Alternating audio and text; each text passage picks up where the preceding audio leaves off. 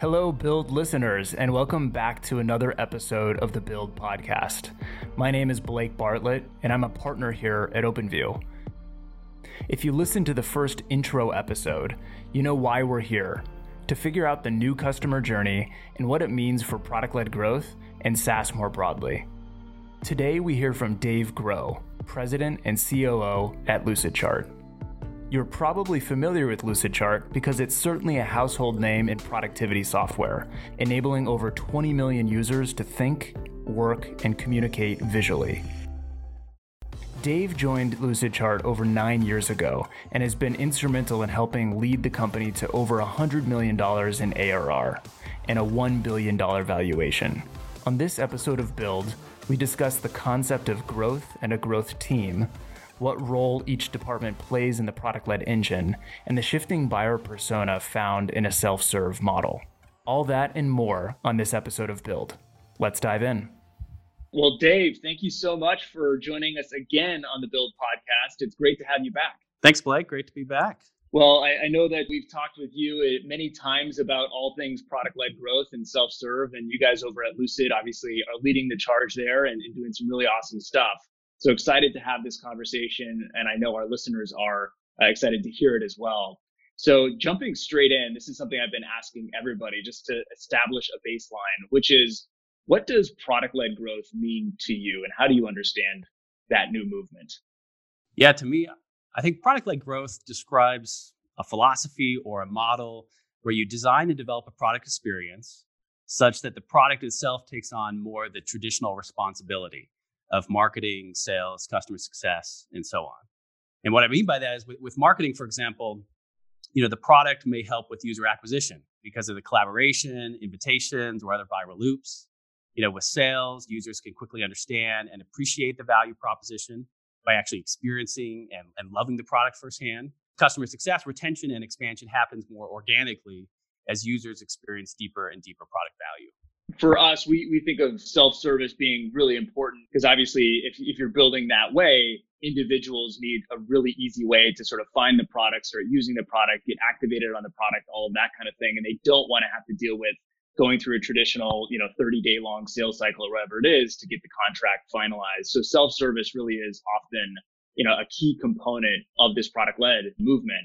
And so, you know, I, I'm hearing whether folks call it product led growth or product led, or they just refer to it as self service. It seems that self service is a big topic right now lots of big companies, you know, adding self-service if they've never had it. Lots of, you know, young startups doing incredibly well and growing the rocket off of the back of self-service. And so it seems to be kind of, you know, that enterprise software is having its self-service moment. And I'm curious to know, you know, your perspective on why you think that's the hot topic right now. Yeah, well, I think for one, as you mentioned, we obviously see all these great companies, right? We see Atlassian, we see Slack, we see Zoom, and we want to emulate them, right? But but at a more fundamental level, I, I think you know, one, it resonates with us as end users ourselves, right? I mean, we, we would rather prefer, you know, being able to self-serve and get started with, you know, the products just like we do in our personal lives. You know, years ago, this was labeled consumerization of IT. That's no longer a hip term, you know, but by proxy, when we put ourselves in our users' shoes, you know, self-serve is compelling from that perspective. I also think we're, we're familiar with how software purchasing works at companies, right? If purchases are below a certain dollar threshold, my manager or I can often just buy it. Whereas at some threshold, it's going to require all sorts of various approvals, you know, procurement, legal, finance, and so on. And so the idea of reducing friction, making it easy for users to buy, I think is pretty interesting as well. And then, you know, finally, I think efficiency often plays into the equation as well, right? The more human interaction along the customer journey, the more expensive that customer acquisition gets. And so I think as as enterprise companies and as companies generally are balancing growth and profitability, you know, that efficiency equation I think is starting to play an important role as well. As much as I love the self-serve model, I think it's also important to recognize, at least in my perspective, it's not necessarily the right model for every product at, at every stage. And you know, because I think self-serve or more broadly your go-to-market motion, it's not just a tactic, right? It's a, it's a fundamental part of your strategy. And so it has to tie in tightly to your product positioning, your target market, your buyer persona, and so on. And by the way, you know, changing a company's go-to-market motion isn't impossible, but it's really hard, right? If you come from a sort of traditional enterprise sales background, introducing a self-serve model, you know, has some real challenges. You know, if the company grew up with a pure self-serve motion as we did at Lucidchart, layering on enterprise sales requires a big learning curve. So, in short, I think it can be a very compelling model, but it has to fit and be accepted as a fundamental part of you know the company and product strategy.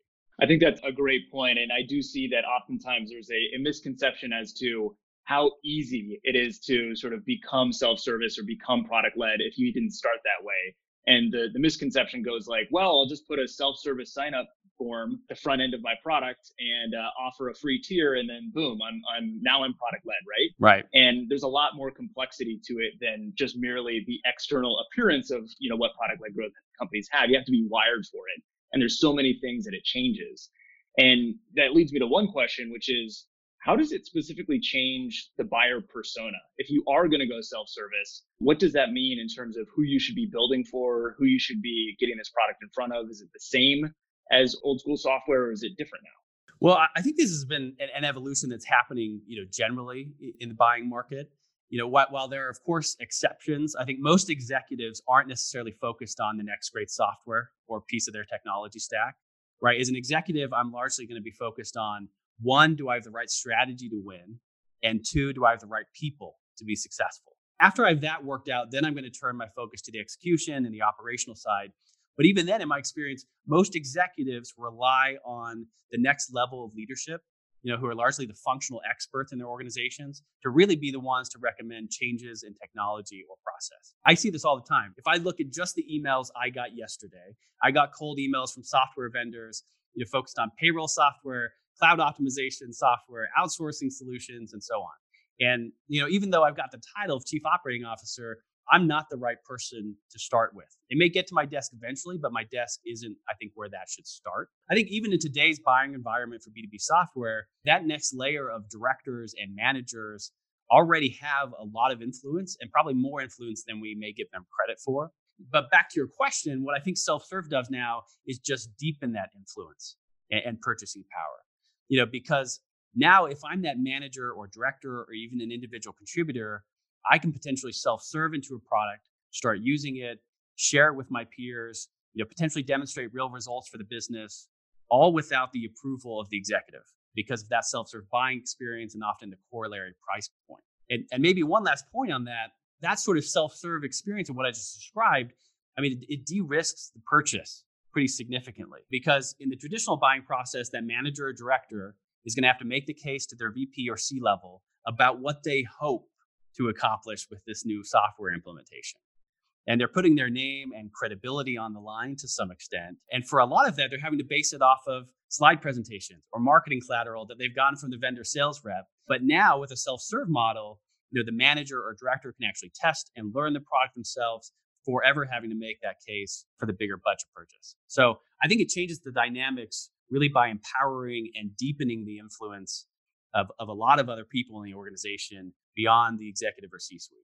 Got it. So if I think about that in, in relation to specific examples, so if I'm a SaaS business and I've built for financial technology or accounting software that typically gets sold into the finance department, and I think about the CFO as being the head of that department, or perhaps the VP of finance being the head of that department, and he or she has the budget. And so historically, I would have been like all oriented towards the CFO or the VP of finance. But in a self serve world, what you're saying is focusing on that top tier and the leader of the organization, they just have too many priorities and might not be looking to self serve products because they're focused on strategy and things like that that you mentioned. And so if you're looking to penetrate into the finance department, then think about the next layer down, the director level, or perhaps even the individual contributor. Who's that bookkeeper who hates his or her job? Who's that, you know, staff accountant and what are their sort of pain points and think about creating a self-service product that addresses them and that grows up through the organization through them rather than just putting that self-service sign up form on the front of a CFO oriented product. Yeah, absolutely. I think the reality of the situation is when buying software or really anything, the farther you are away from the pain, the less you care. And so, from a self serve model, I think it gives us an opportunity to go directly to those users where the pain is being felt and where the value proposition will be held much more tightly. And so, yes, that may be the FP&A manager, it may be the controller, maybe the staff accountant, and maybe the payroll manager, right? Wherever that pain is truly felt and you know the understanding of what the problem is and what the software can really accomplish. And then they'll go help layer up to their executive or CFO in this case to make that case much more effectively than they could otherwise. Now, how does this shift in the buyer persona and this shift towards self service? How does that affect how SaaS businesses should be thinking about marketing? Yeah, I think it can affect marketing in a couple of ways. I mean, first, it can be exciting and clarifying because as a marketer, you get much more rapid response about your efforts and investments. Instead of waiting weeks or months to understand how leads from certain channels progress through the sales pipeline, now you can know in days or even hours because you can see which visitors are starting to use the product, trialing the self serve. And so with self serve, product and trial engagement may now trump pipeline progression. That kind of near real time feedback can really help you hone in your, on your marketing spend and efforts. And it also opens up all sorts of possibilities around rapid experimentation. You know, so I think that that's a big one. And I think the second one comes to the messaging side of things. Because with a self serve model, and particularly a freemium model, you really only have seconds to impress your message upon a user. Because if the option is there to either get into the product or read more copy on a web page, almost all of us are going to jump straight into the product. And so you've got a few seconds. And so you've really got to nail that messaging, you know, to the end user. But like, like we were talking about in the last example, I don't think you can forget that more senior buyer because part of this self-serve journey in most cases is to help layer up over time to a broader enterprise or company-wide sale and so you've got to be balancing that messaging between capturing the value for the end user but also what is the value in the end for the organization on the marketing side, I also noticed that in self service businesses, in product led businesses, marketing isn't the only group that's generating top of funnel. There's also things like collaboration, things like viral loops, and other things that live in the product that could also generate new users or you know lead flow for, for you as well. Oftentimes, I'll hear that people refer to that as, as a growth team. But I also know that growth has a you know bit of a nebulous definition and means something different to everyone. So, what are your thoughts on having this growth team and the role of non marketers also generating top of funnel, and how does all that play out?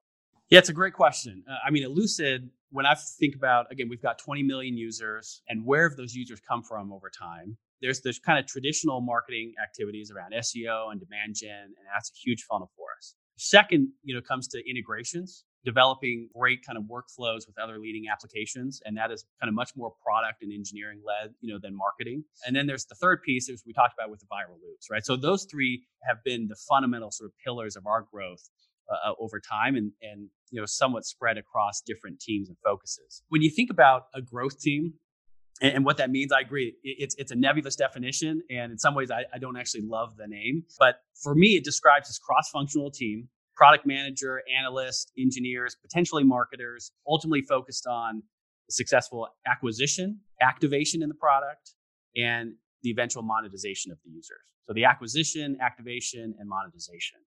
And so I think that that team is often maniacal around a user's first interactions with the website, entering the product, being onboarded, achieving their first success with the product, and so on and also likely responsible for considering the monetization strategy. And so I think they play an important role because they bring a level of focus to that user funnel at the beginning of their experience beyond what we might have traditionally done from a pure marketing perspective or a pure product perspective. So, based on what you said there, which is that growth owns acquisition, activation, and monetization. If we focus on the acquisition side of the house and think about that with top of funnel, how does growth end up collaborating or partnering with marketing in terms of that acquisition and top of funnel thing? Are they working closely together on those cross functional teams or is it different?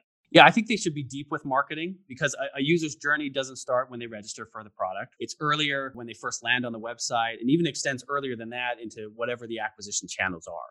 And so I don't necessarily think that the growth team may be the experts in that acquisition. They may not be the experts in SEO and so on. But while our growth team at Lucidchart used to focus on the experience from the pricing page on the website into the product, that team now also focuses on optimizing the website experience as well.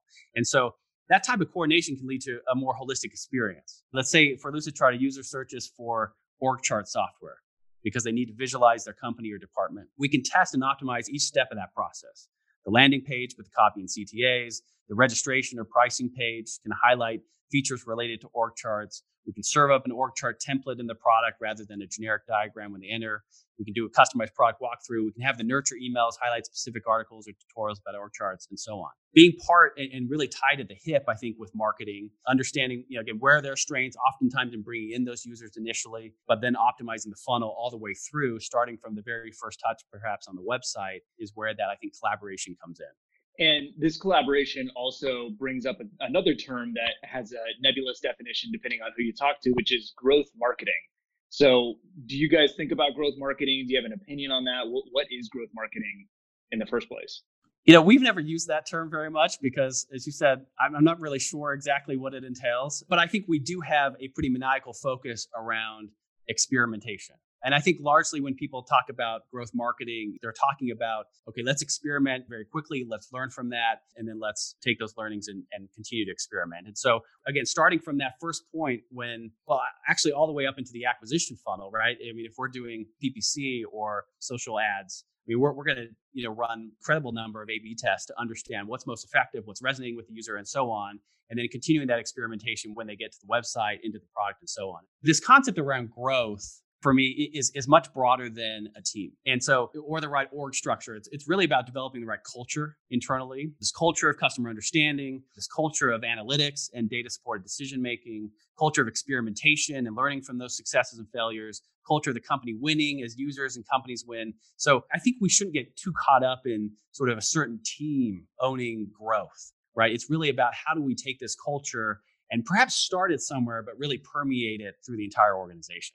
Yeah, I, have been hearing more of that sentiment, which is that growth marketing, while for some it has a, a really nice ring to it, you know, and, and sounds kind of like a, a, new way to do marketing. In, in, reality, it's it's much more so about the actual discipline and the behavior than the name or where does it sit. And I like that idea of bringing experimentation and rapid iteration into marketing. So it really is bringing a lot of kind of agile concepts that you know might have started in engineering and in product as we think about moving from waterfall to agile and you know daily releases or sort of you know continuous integration continuous deployment.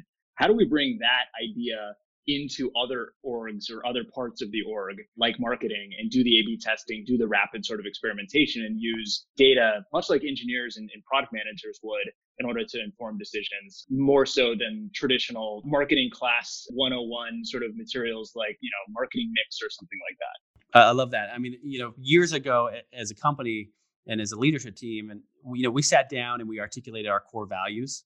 And one of those four core values was innovation in every area. You know because i think sometimes at, at tech or software companies we think it is only in the product where innovation is happening right? But but at that time we stepped back and we said well to really sort of accomplish our goals and our mission and our vision we've got to have everyone innovating.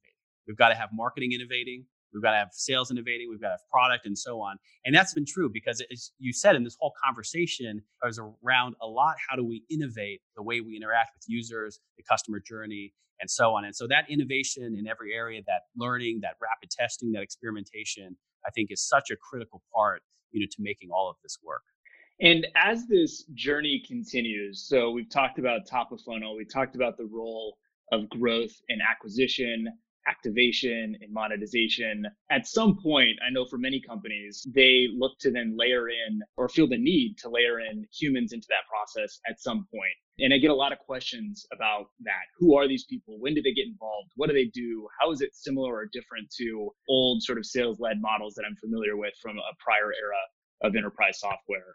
And so, you know, maybe starting with who are the folks that, that get involved in the beginning parts of a self-service journey? Is this support? Is this success? Is it sales? Is it something else? Again, it comes back to what do we mean by the self-serve journey? Because I think most companies and, and products that have a self-serve experience also have that path to ladder up to enterprise sales. It's true of Atlassian, it's true of Slack, it's true of Zoom, and so on. And so it's really not just a self-serve journey, it's a journey that starts with self-serve, but then grows into more then the question of where do humans come in, I think is an important one because I think it does span the ones we're talking about. Support, sales, customer success all play a pretty key role. But overall, when you take a step back and say, well, why? Why are humans generally involved? I think it's two purposes. It's to facilitate and accelerate that product led growth, facilitate and accelerate. And, and we can talk about what that means in the context specifically of support, sales, and customer success. But I think that's why they get involved. So let's unpack that a bit. What, what, do you mean by facilitate? Let's go kind of role by role for a second. One, I think if you start with support, right? This is a more straightforward one, I, I think, in many regards. Just how users expect a delightful experience with using the product, they expect the same kind of bar for product support. What's also relevant, though, is because these users self served into a product experience, they're often very comfortable and, and even prefer self serving into a product support experience. And so think a, key part of self-serve and particularly a freemium model is, you know, how do you scale support beyond sort of the one-to-one human interaction? At Lucidchart, you know, we have a relatively small support team. We've got 10 to 15 people supporting millions of active users every month. And that really comes back to first, of course, designing the great product experience. Can't say enough about that. But two, we've scaled a great help center. You often see this people, you know, scaling communities where users can often support each other. Eventually, though, there's often times where people want to talk to someone and they want to talk to a representative from the company who understands this really well and better than anyone else. And, that, and that's where that sort of reactive support comes in. And so, in, many regards, I don't know that the model is that different for human interaction from self-service to enterprise although i think there's a, a, an opportunity to scale it from a human perspective in a different way that's how i would think about support Sales, I think, does play somewhat a different role and a few key roles. And so, you know, maybe to talk through that for a minute. First, there's some level of spend where a lot of customers still want to talk to someone, even if they love the product, even, even if they're going to self serve or can self serve, they're going to spend thousands of dollars with the company. They want to know that there's a good human being on the other side that they can get support when they need it. And so, even though with Lucidchart, customers can self serve into a team account on the website with a credit card without ever talking to anyone, we still receive a lot of phone calls and form fills by people who just want to talk to a real person. And of course, our sales team is going to be a facilitator to answer some of those questions that enable them to, of course, self serve and, and, grow beyond that. The next one, though, is a little bit unique. I think what the sales team can do, the self serve to enterprise model, can often elevate the perspective beyond a single user or a single team to a much broader opportunity within a company. And what I mean by that is if a team is collaborating within Lucidchart to visualize various parts of the product development process and finding success, well, why not introduce that to the other product development teams of their company? And, and with a product led model, that could well happen eventually organically over some time period. But what a sales professional, I think, can do is initiate that conversation, elevate that perspective, and help them adopt you know, the solution faster than they might otherwise in the early days, there was this whole conversation around, well, is is sales cannibalizing some of the self-serve by interacting, you know, with some of our self-serve users and so on. But what we realized was if you looked at it, of course it was somewhat anecdotal because it's hard to measure. We would see a phone call come in for someone who wanted to buy a team for five users.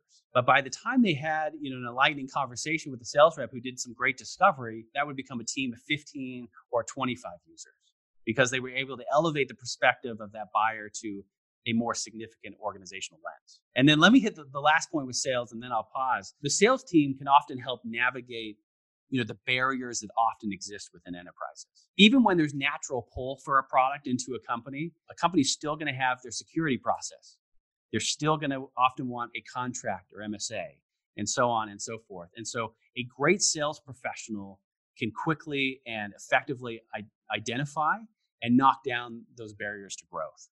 And unpacking a few of those things, I would say the big question that occurs to me, because I hear it from a lot of folks, is okay, if I'm in a similar position to to Lucid, and if I have you know millions of users, but within those millions of users, there are lots of high potential, high value accounts, and I'm seeing all the domains coming through. I got five users that signed up from Amazon. What if I got that whole company on my product? So how do you decide which leads actually get this kind of sales attention or the human attention and which ones don't. And then also layering on that, how do you decide when to, to reach out to those people? In the Amazon example, is it when user number one from Amazon shows up, you start having a sales conversation? Is it user number 10? Is it user number 100? How do you know when and, and which accounts to pay attention to?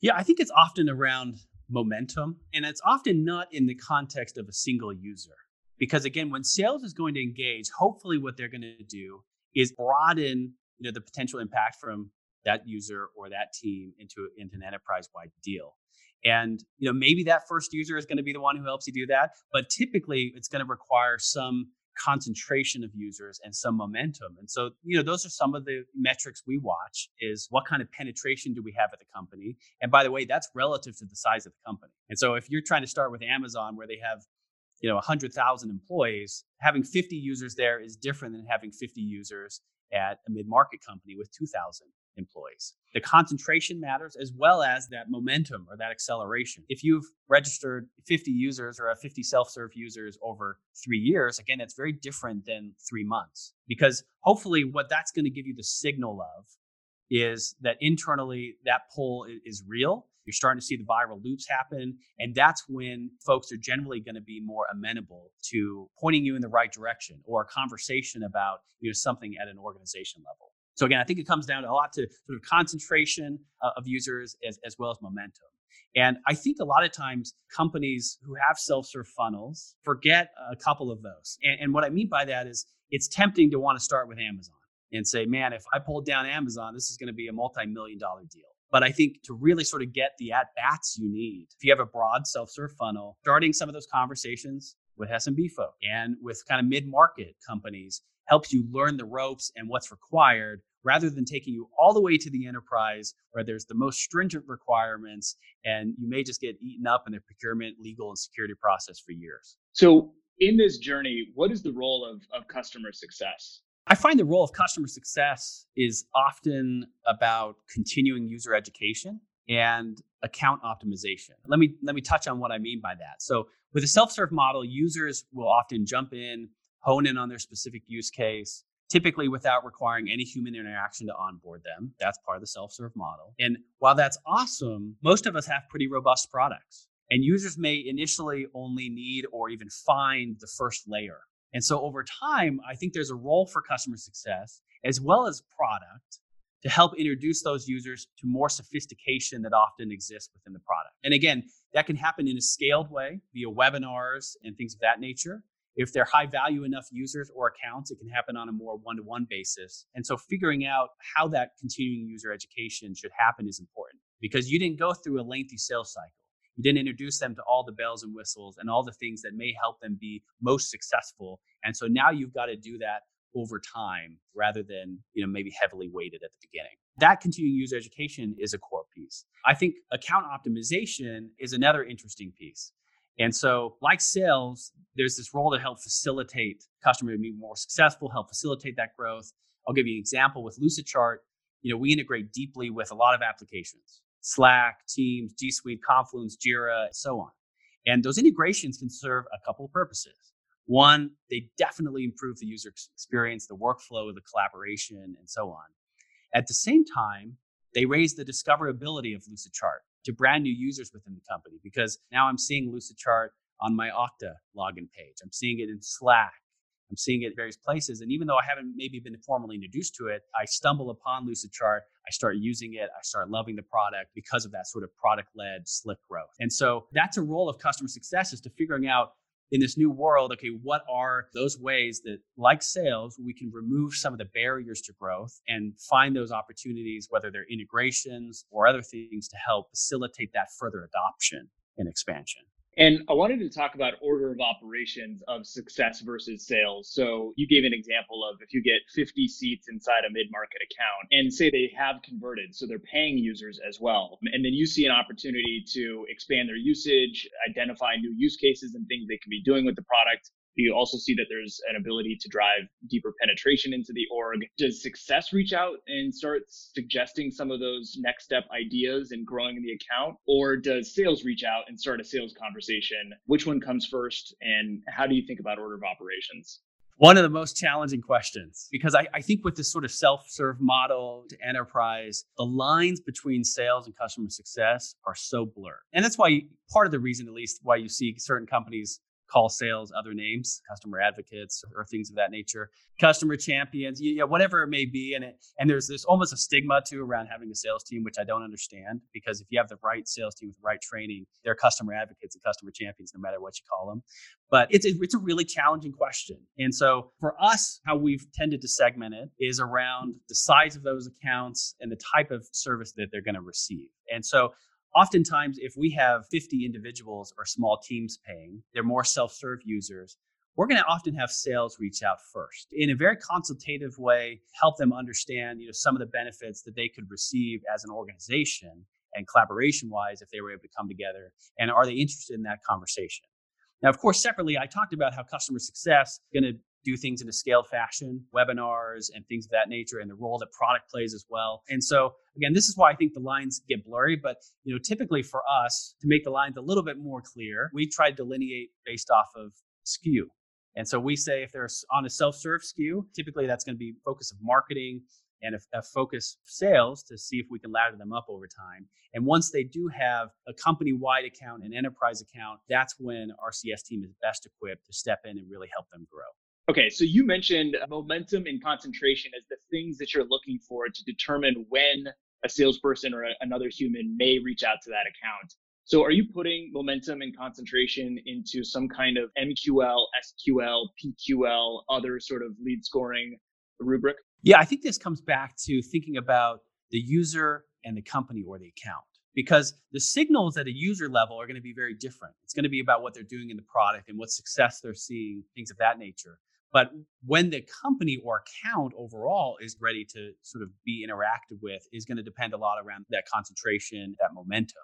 And so they're two of the most important factors in our account scoring. And so we watch it very carefully. I'll say when we first started sales five years ago, we literally took a spreadsheet and we sorted high to low on these two columns. And we've done a lot more sophisticated things. We have great data science, great analytics now, and those have pushed us forward.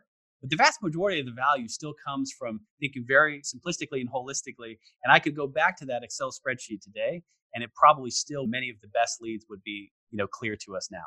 So I wouldn't overcomplicate how to think about exactly how and when to engage, but keep it simple and keep the focus on the customer and their, and their success. And I think you're going to be in a good place. Great. And my last question or last topic for us to dig into on this conversation is back to organizational design and ownership. And so specifically, I'm thinking about who has revenue ownership or who owns the number so to speak. Historically, I've thought about that as always being the VP of sales or the CRO who owns the number, and, and that's the, the one throat to choke, so to speak. But in a self service world where you have product growth, the cross functional teams, you have success getting involved, and it seems that lots of people are contributing to the growth number in a direct way. And so, how does that change revenue ownership, or who does everybody have a number now, or what do you guys see? First, you know, there's obviously more than one number involved here, even when speaking in, with a strict revenue focus. And so, at minimum, you've got two numbers that I think are worth mentioning. You've got sort of the new and upgrade number, but you've got the churn and downgrade number as well. And it gets a little bit fuzzy there as well. So l- let me share the concrete way that we think about this at Lucid. You know, we have self-serve plans for individuals and small teams. and we have our enterprise offering for larger teams or company-wide deployments. And so our marketing team, with our growth team, which is part of it, is largely responsible for the new and upgrade number for those self-serve SKUs. Separately, our chief revenue officer and sales leadership is responsible for the new and upgrade number for the enterprise SKU. And even though I say separately, they're actually incredibly tightly bound. And our teams work very closely together because, of course, that self-serve number over time helps drive the enterprise number. We just talked about those self-serve users become the best leads, you know, for the enterprise offering. I'm familiar with cases where product leadership is actually responsible for the self-serve number. Personally, it's not a model I love. While I think product leadership should absolutely understand the business dynamics as well as anyone in the company and the impacts of changes that they're making, I think you run the risk of having too many people focused on monetization. To truly be product led, you need the right balance internally. And so I think product leadership should be so intensely focused on that customer experience and solving the jobs to be done and if they are, then the growth and marketing teams will be in a phenomenal place to own the actual new and upgrade number. On the flip side, we can't forget about churn and downgrade. It happens and it can become a meaningful number over time, especially with the self serve model. It's easy in, but that can also mean it's easy out. And so for enterprise churn or downgrade, that's a little bit more straightforward. That's our customer success team in tandem with our sales team. The harder question though is when you get to self serve, who owns that churn or downgrade number? right? Because no humans interacting with these folks directly. And so is it marketing? Is it product? Is it customer success? We've gone through a lot of iterations in this, and essentially we've landed on a very tight partnership between marketing and product. Marketing has to be part of the equation because they have a lot of influence on the quality of users that may self serve. Similarly, product is, of course, at the core of the experience. It's either great or it's not for those users. And so while I, I, would love there for there to be sort of one throat to choke, as you mentioned, I think it's become clear to us that one group can't own the self-serve churn and downgrade number just given those dependencies. I like the way that you described it there, which is I could imagine that if you want to hit a certain growth number next year or whatever the next period is, and if you say, well, we have this new interesting way, this customer journey that involves self-service and sales, and so we have marketing touching part of the, the journey. We have growth or product touching part of the journey and we have sales touching part of the journey. So let's just split it up a third, a third, a third. You guys all get a third of the number. That's too quick and dirty. And the way that you've described it through this SKU overlay is much more first principles oriented, which is if we're going to hit that growth number, well, what products are we going to sell to deliver that growth number? And then who is responsible for those products or those packages or those SKUs? And then let's split up the revenue ownership by that orientation rather than just a simple top down percentage or something like that. It's a really sophisticated way to think about it. Yeah, it's where a lot of the innovation has to happen, honestly. And it sounds a little bit silly because it's around metrics and ownership, but that is how an organization functions. And so we often get this question of, well, who's responsible for new acquisition? Well, how do you define new? Is it a new user, a new free user? Is it a new paying user? Is it a new enterprise account? You know, how do you define what is new? And you, you can't even imagine how many hours of conversations we've had on that. This is where some of that innovation in every area has to happen. You have to sort of be able to rethink what this customer journey looks like because it's not as clean as the old days. It's not as clean as marketing drives leads, sales engages with leads, some leads close to deals, customer success engages with those accounts. It's a much more fluid journey from that self-serve or freemium model all the way up to enterprise. And that fluidity can be tough to manage, but it is so important to try to get right. However, that is in your organization. We have found what works with us, and that is the SKU overlay. But other organizations may have a different take or innovation on that. And I think that's appropriate as long as you sort of get to that collaboration and not losing sight on the customer journey. Because you start to divvy things up the risk is you go back to being siloed. When in this customer journey you can't afford to be siloed at all. It has to be fluid it has to be delightful it has to be seamless. That's what users expect when you introduce a self-serve model even when you're now dealing with six and seven figure contracts. I've heard some people refer to product led as really the rise of cross functional. And you've referred to a lot of those same themes in this conversation that it's all about cross functional teams, cross functional operations, cross functional ownership and metrics. And that's great. And I think a lot of people get excited about cross functional because it does allow you to get a lot more sort of uh, knowledge sharing across the board, drive innovation, as you mentioned, and, and, you guys sort of strive for at Lucid. It allows you to be agile and theoretically move quicker. But you can't just focus on the good side and the benefits that you get. You also have to understand that there's a ton of complexity and a ton of fluidity, as you mentioned, in all of these things. And so recognizing that and doing the hard work to design a system from a first principle standpoint that adapts to that fluidity and creates clear definitions because otherwise it'll just spin out of control and you'll have to almost by default revert back to more of a structured old school organization because that's the only thing that you know and it's and it kind of feels like a safety blanket right? Absolutely and i think this is why company culture matters so much if you're going to have a product led model. I've talked about innovation in every area. One of our other four core principles is teamwork over ego because particularly at the executive level, but at every level of the organization, you have to have individuals who are low ego, who are not about sort of building kingdoms or fiefdoms, who are okay with that fluidity, who are okay with where credit should flow. And so company culture is so much part of the strategy of being a product led company. Well, Dave, this has been a fantastic conversation unpacking the, the new customer journey. That's exactly what we did today. And, and you really, you know, brought a lot of clarity that I think our listeners are going to benefit from. So, so thank you for joining us today on the Build podcast. It was really great to have you back. Curious if there's anything that you'd like to point the listeners to in the lucid world that we should be mindful of. I think I'd invite people to come think and create and communicate visually with us. A lot of what we talked about here is around the user and customer journey. That's not something that's easily described just in words. So to really get it right, you need to visualize that. And Lucidchart's a fantastic application to do that. Would invite all of our listeners to do that, to think about how to innovate your business model and really become a product-led company. Awesome. Well, thanks, Dave, and it was great to have you back. Thanks, Blake. Thanks for listening to this episode of Build. If you liked what you've heard, leave us a review on Apple Podcasts and subscribe for new episodes that drop each week.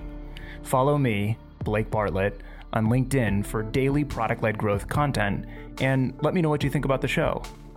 Join me this season on Build as we figure out the new customer journey and what comes next in product led growth. One thing is for sure all of us in the product led community are in this together. Take care, everyone, and I'll see you next week here on Build.